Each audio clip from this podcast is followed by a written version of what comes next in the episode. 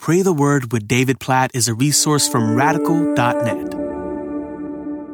Psalm chapter 35, verses 26 and 27. Let them be put to shame and disappointed altogether who rejoice at my calamity. Let them be clothed with shame and dishonor who magnify themselves against me. Let those who delight in my righteousness shout for joy and be glad and say evermore, Great is the Lord who delights in the welfare of his servant. Did you notice the contrast in these two verses? In verse 26, the psalmist who has been talking all throughout the psalm about those who are seeking after him, who want to destroy him, who want to hurt him, who are slandering him, who are bearing false witness against him. And he describes them in verse 26 as people who rejoice at my calamity. They want to see me fall. And the reality is, there are people like this in the world that want to see others fall, that may want to see you fall. But then here's the contrast in verse 7 But let those who delight in my righteousness shout for joy and be glad. Wow, get the picture there. People who want to see you succeed, who want to see you righteous and blessed by God in your righteousness. They shout for joy over your righteousness. They say, Great is the Lord who delights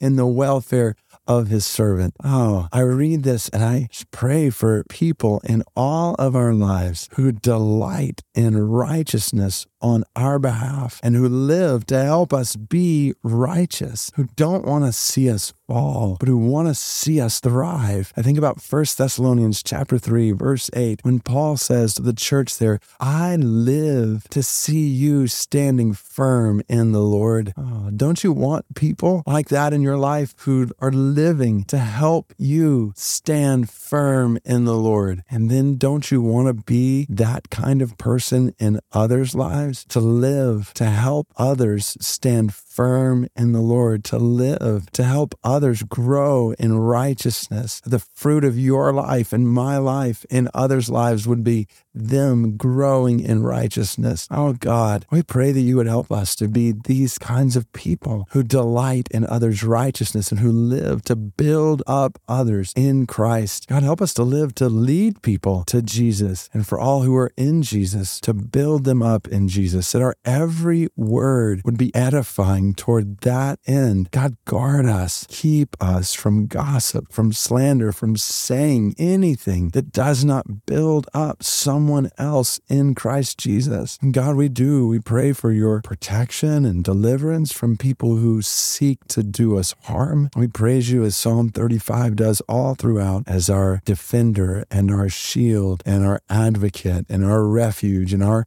protector, our vindicator. Oh God, we trust in you. We praise you that you are our judge and not other people, and particularly other people who seek to do us harm. Oh God, we praise you and we pray that you would help us to spur others on toward you, to live to see others grow in righteousness, and that you would place people in our lives who are living selflessly to see us grow in righteousness. And God, we pray the peoples of the world, for the Durbet of Mongolia today. God, we intercede for this Western Mongol tribe. God, that they would be made righteous in Jesus through the proclamation of the gospel in that tribe. God, we pray for the spread of the gospel among the Durbet people of Mongolia. God, help us to live to see them standing firm in you. God, help us to give to see the peoples of the world, including the Durbet of Mongolia, reached by the good news of your righteousness, of righteousness that comes by faith